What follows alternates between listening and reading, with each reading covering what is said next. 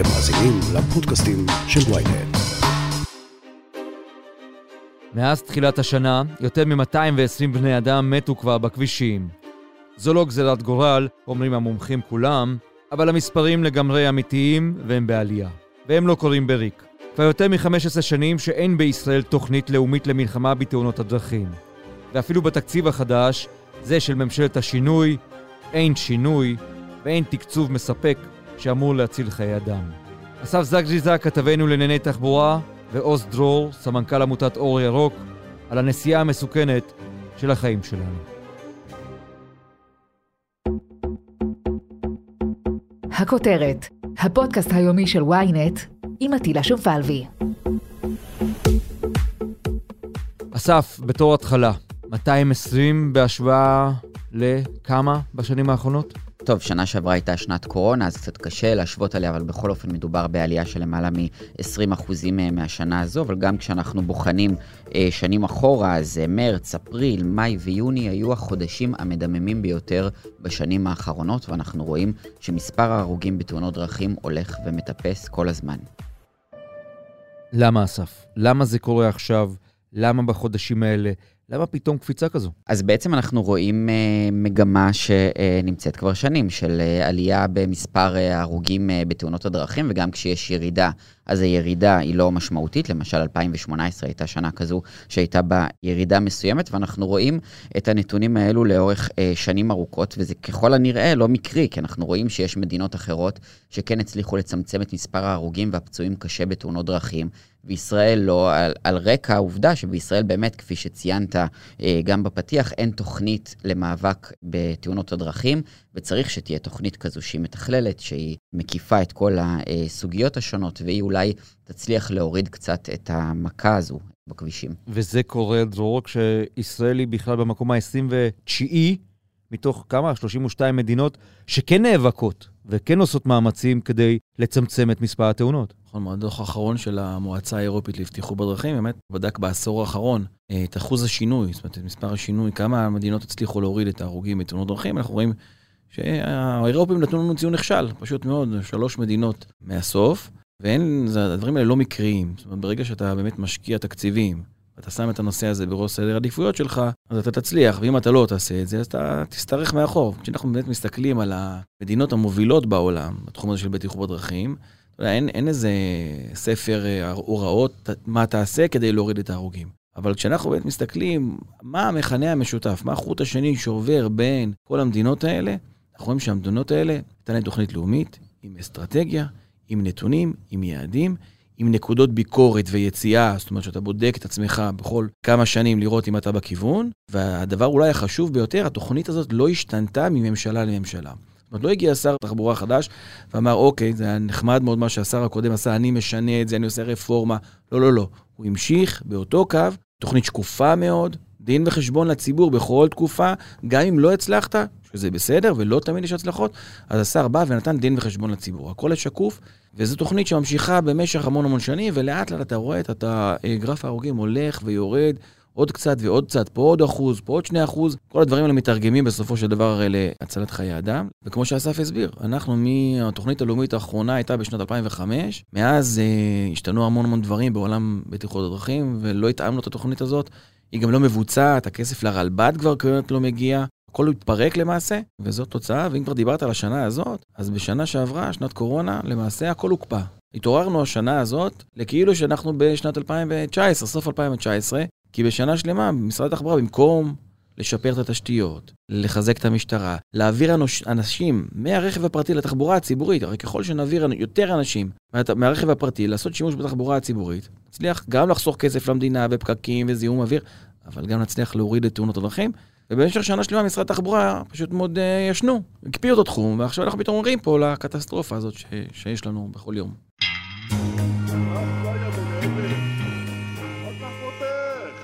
אולי זה לא כסף, רבותיי. אולי אסף זו סתם תרבות נהיגה מחורבנת שיש במדינת ישראל.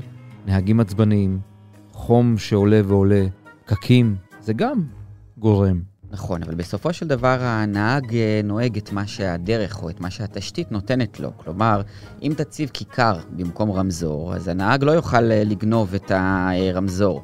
אם תאלץ אותו באמצעות התשתית להאט לפני מעבר חצייה, יש יותר סיכוי שהוא ייתן זכות קדימה להולך הרגל אה, שהולך לפניו. אם תסלול שבילי אופניים, אתה תגן על רוכבי האופניים כדי שלא ייפגעו בבטיחות בדרכים. או שאם יש דרך שיש בה תמרור שמורה לך לנסוע 30 קמ"ש, אבל הדרך עצמה נותנת לך לנסוע 60 קמ"ש, אז ככל הנראה אתה תיתן גז ואתה תיסע כמו שהדרך נותנת ולא כמו שאתה אמור לנסוע. ולכן ההבנה שמתגבשת גם במדינות אה, אחרות אה, בעולם זה שצריך להוריד את מהירות הנסיעה בערים, אבל לא רק בתמרור ובחוקים, אלא פשוט מאוד בשינויים פיזיים בתכנון העירוני של אותן ערים, כדי שלא יאפשרו את הנסיעה המהירה הזו, כי מחקרים מראים קשר מאוד מאוד הדוק בין מהירות הנסיעה, ממש הבדל של עשרה קמ"ש יכול פשוט מאוד להציל חיים, יכול להפוך תאונה מתאונה קטלנית לתאונה עם אה, נפצעים באורח קל יותר, ועל סמך ההבנות האלו באמת יש איזושהי תפיסה, קוראים לזה בעולם חזון אפס בתאונות דרכים בערים, או מודל של עיר אה, בטוחה, שבה פשוט מאוד מתאימים את כל התשתיות העירוניות כדי להגן על המשתמשים הפגיעים ביותר, שהם הרבה פעמים אנשים מבוגרים, קשישים, ילדים, הולכי רגל, רוכבי אופניים. כלומר, אנשים שהם לא נמצאים בתוך קופסת הפח הזו, שיש בה הרבה יותר אה, אמצעי הגנה, והם פשוט מאוד חשופים לכל מה שקורה בדרכים. אז באמת אנחנו רואים גם מנתונים שנאספו אה, בעולם, ש, שבהם הם מימשו את התוכנית הזו, נתונים רשמיים שאספה המדינה, למשל בשוודיה, הצליחו להפחית ב-56% את מספר ההרוגים. נורבגיה ודנמרק 48 אחוזים, אירלנד 31 אחוזים וסלובניה 60 אחוזים. כל אלו הצליחו בתוך שנים בודדות מהרגע שהם קיבלו את המודל הזה של חזון אפס הרוגים בערים. הצליחו פשוט מאוד להפחית בצורה מאוד מאוד משמעותית את אה, מספר ההרוגים והפצועים קשה באותם, אה, באותם ערים, שהמרחב העירוני הוא מרחב שחייבים לטפל בו, ועד היום מדינת ישראל בעיקר התמקדה בכבישים הבין-עירוניים, בסלילת אוטוסטרדות, במחלפים, וטיפה הזניחו את, ה, את גני הילדים, את המקומות שבהם אנשים מבוגרים מסתובבים, את המדרכות שנהפכו להיות uh, מעורבבות ביחד עם הכביש, וגם חנייה, וגם לנסיעת קורקינטים, לנסיעת אופניים. כלומר, כל הדברים האלו פחות uh, טופלו בשנים האחרונות, ושם צריך לתת דגש. הניסיון בעולם מראה שיש לזה גם uh, תוצאות מאוד מהירות וטובות. ואסף שם את הנקודה על המהירות. ואתה יודע, במהירות זה איזושהי אקסיומה כזאת שכולם באים ואומרים, המון המון אנשים, מהירות לא הורגת. יש כזאת טענה, למה המצלמות מהירות, למה אכיפה, עזבו את המהירות, זה מעין כמו, אני קורא להם מכחישי uh, קורונה. הרי הנתונים מאוד מאוד ברורים. כל הנתונים בעולם מדברים על מהירות כגורם מרכזי לתאונות דרכים. אנחנו רואים באמת, כמו שאסף אמר, גרמניה, שכולם תמיד לא, לא, לוקחים את האוטובנד הגרמני שמותר לנסוע 200, גרמניה נכנסת בשנים האחרונות למצב שבו היא מצמצמת ומורידה את מהירות הנסיעה גם בערים וגם בבין עירוני. צרפת, בלגיה, אנגליה, כולם מורידות את המהירות, וגם אנחנו צריכים ללכת בעקבותיהם.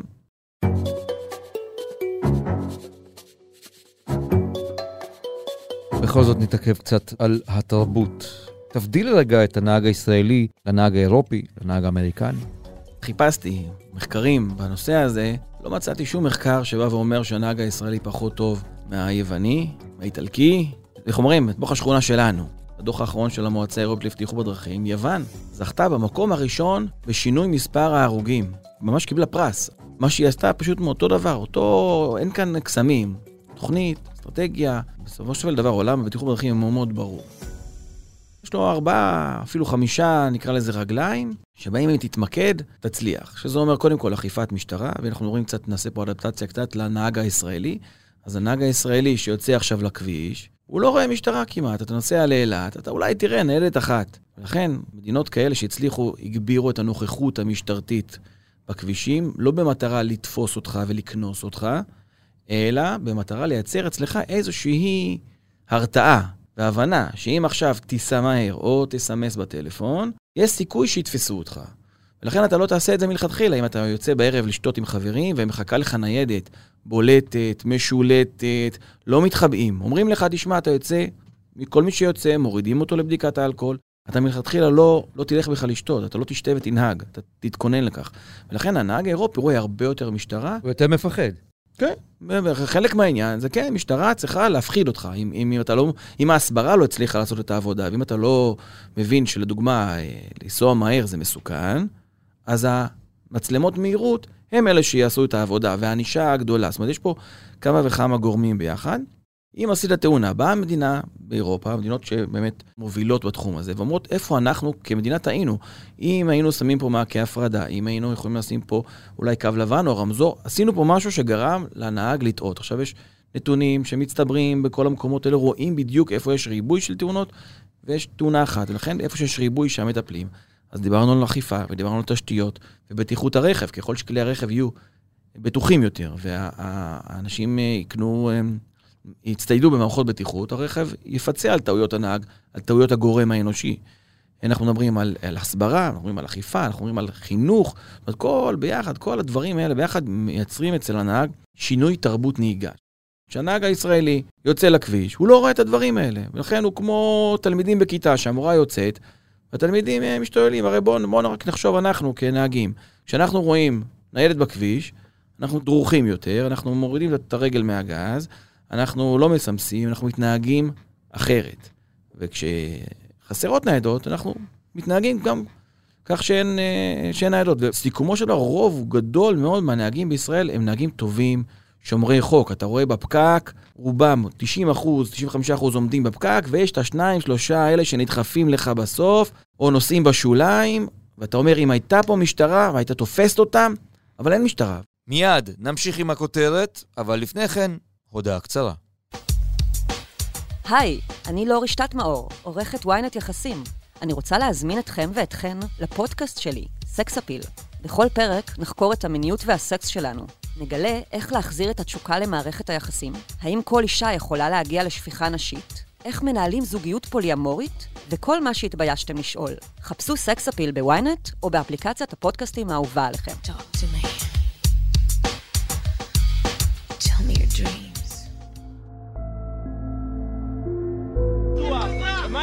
לקחתי את הפנייה. שתית? רק שתי בירות, לא יותר. נשבע לך, אני לא שיכור. גדי, מה קרה? שתית, אה? מה קרה? רוצח!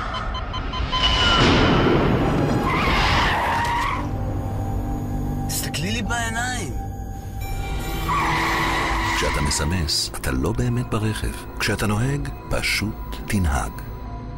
לפני כמה שנים אני זוכר כאן אסף פרסומות מטלטלות ממש, מזעזעות, שניסו להרעיד את אה, נפשותינו בכל מה שנוגע כמובן לתאונות דרכים. זה קצת אה, נעלם, נכון? למה? מה שאתה uh, מתאר הוא uh, נכנס לתוך תהליך מאוד ארוך של ייבוש המאבק uh, בבטיחות uh, בדרכים. ייבוש הגופים שהיו צריכים אה, לטפל ב, אה, בדברים האלו, ובאמת, מה שאולי היום נשאר זה בעיקר אה, קמפיינים, גם אם הם פחות אה, מרעידים ופחות מטלטלים, ופחות מדי אה, עשייה אה, מהותית אה, בנושא הזה. תראה, בשנת 2005, הזכרנו קודם, התקבלה התוכנית הלאומית לבטיחות בדרכים. בואו נראה מה קצת קרה לתקציבים שניתנו מאז. אז uh, דיברו על 550 אה, מיליון שקלים, חצי מיליארד שקל, לרשות עצמאית שתתכלל את המאבק בבטיחות בדרכים. מדובר ברשות הלאומית לבטיחות בדרכים, שהיו אמורות להיות לה סמכויות שונות והייתה יכולה להטיל וטו על החלטות של uh, משרדי ממשלה. כל זה נעלם. היא חסרת שיניים, חסרת סמכויות, התקציב שלה עומד על שישית מהסכום שסוכם. עוד uh, קבעה הוועדה הזו 400 מיליון שקלים למוקדי סיכון. בפועל דוח של הכנסת הראה שנתנו 230 מיליון.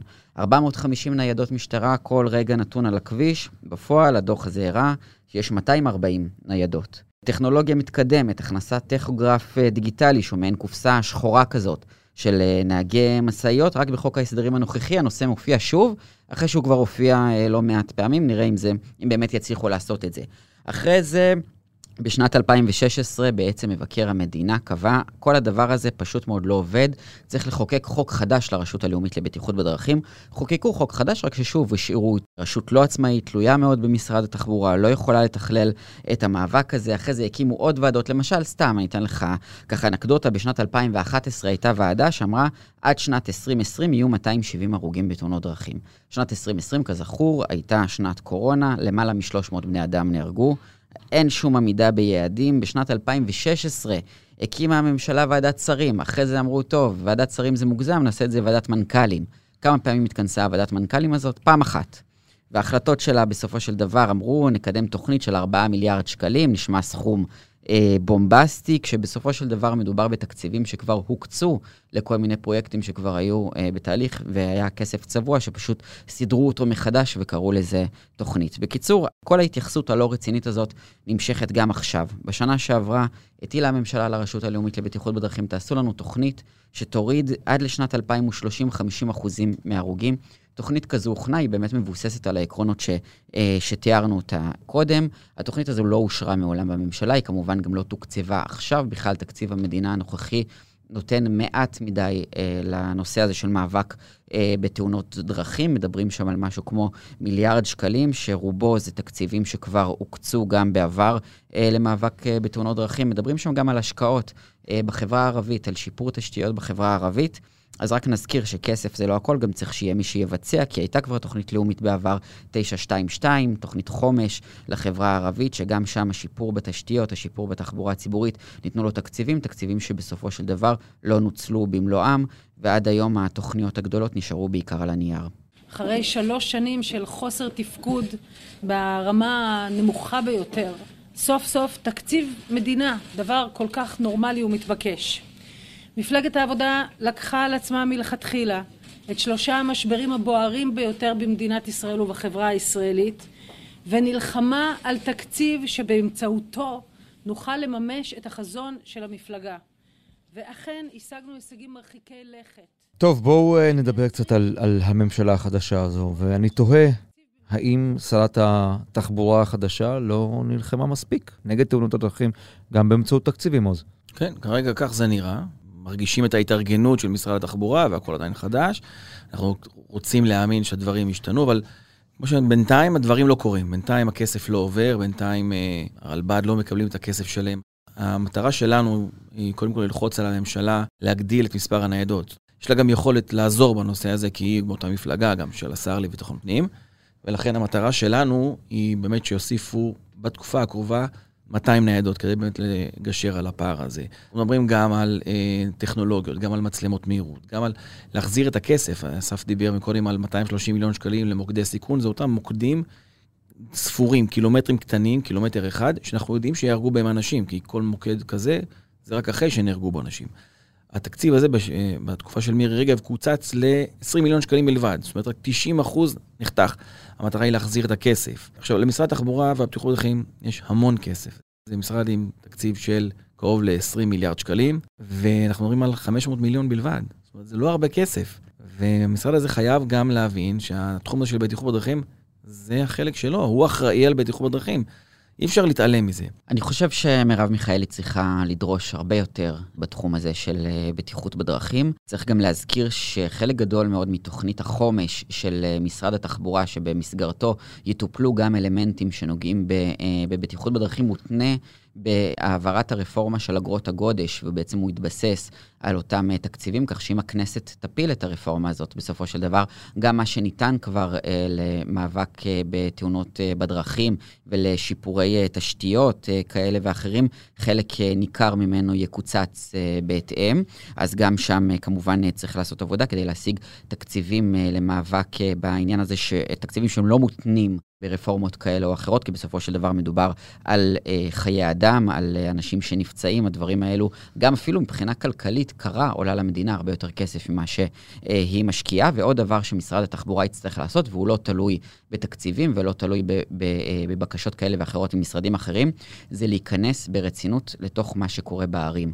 כי היום ראשי עיר חוששים מטעמים פוליטיים לבטל חנייה כדי לייצר שביל אופניים, אה, חוששים מטעמים פוליטיים להצר נתיבים, להוריד אה, את המהירות בערים. ואם משרד התחבורה לא ייכנס לתוך המקום הזה ויאפשר אה, אה, נגישות גדולה יותר וגם שמירה על, על הביטחון בצורה שהיא משמעותית יותר בעבור הולכי רגל, בעבור המשתמשים הפגיעים, בעבור רוכבי אופניים, אז אה, אנחנו נמשיך לראות אה, נתונים כאלו גם בתוך הערים. אגב, עוז, עדיין התאונות הן קרובות לבית? רוב התאונות? כן, הרבה מאוד אנשים נוסעים, אתה דרוך, אתה מגיע למקום שאתה לא מכיר, אבל ברגע שאתה מגיע לסביבה שלך, אתה טיפה משתחרר טיפה, ואז קורות התאונות, הן קרוב לבית. בואו נתמקד רגע בהולכי הרגל, כי מדינת ישראל אחת המדינות שהכי מסוכן מהם ללכת ברגל מכל מדינות אירופה. כשאנחנו פורטים את הנתונים, אנחנו רואים שתי אוכלוסיות בעיקר שנפגעות כהולכי רגל, זה ילדים וזה אזרחים ותיקים, קשישים, 65 פלוס. וזו הזירה שכל כך קל לטפל בה, כל כך קל, כי אנחנו יודעים איפה הילדים נמצאים. נמצאים סביבות בית הספר, מתנסים, פארקים, גנים ציבוריים. כל כך קל לטפל שם, אותו דבר קשישים, בתי קשישים, בתי אבות, מרכזים לקשיש ובתי חולים. אגב, דיברנו על ילדים, בואו נסיים עם ילדים. חינוך מגיל הרך לבטיחות בדרכים זה משהו שצריך לחשוב עליו ברצינות, שוב? כן, כן, בטח. תשמע, אנחנו, כשאנחנו ילדים, אני זוכר, היה ערוץ אחד בטלוויזיה.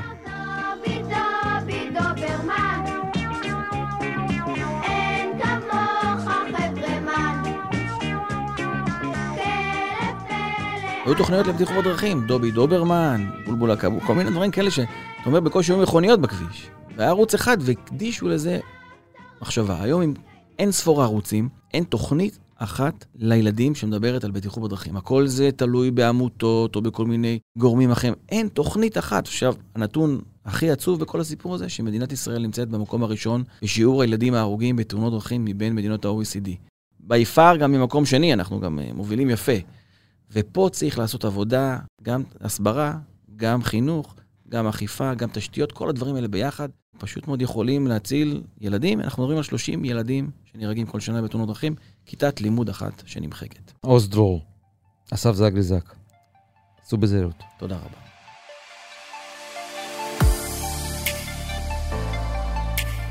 עד כאן הכותרת להיום. מחר נהיה כאן שוב עם פרק נוסף. אתם מוזמנים להזין לפרקים נוספים בוויינט, בספוטיפיי, באפל ובכל אפליקציות הפודקאסטים באשר הן. אם יש לכם הערות, בקשות או רעיונות, אתם מוזמנים ליצור איתי קשר באמצעות האימייל podcast.ynet.co.il עורך הפודקאסטים שלנו רון טוביה, בצוות ערן נחמני ושחה ברקת, על הסאונד ניסו עזרן. אני עטילה שומפלבי, נשתמע מחר.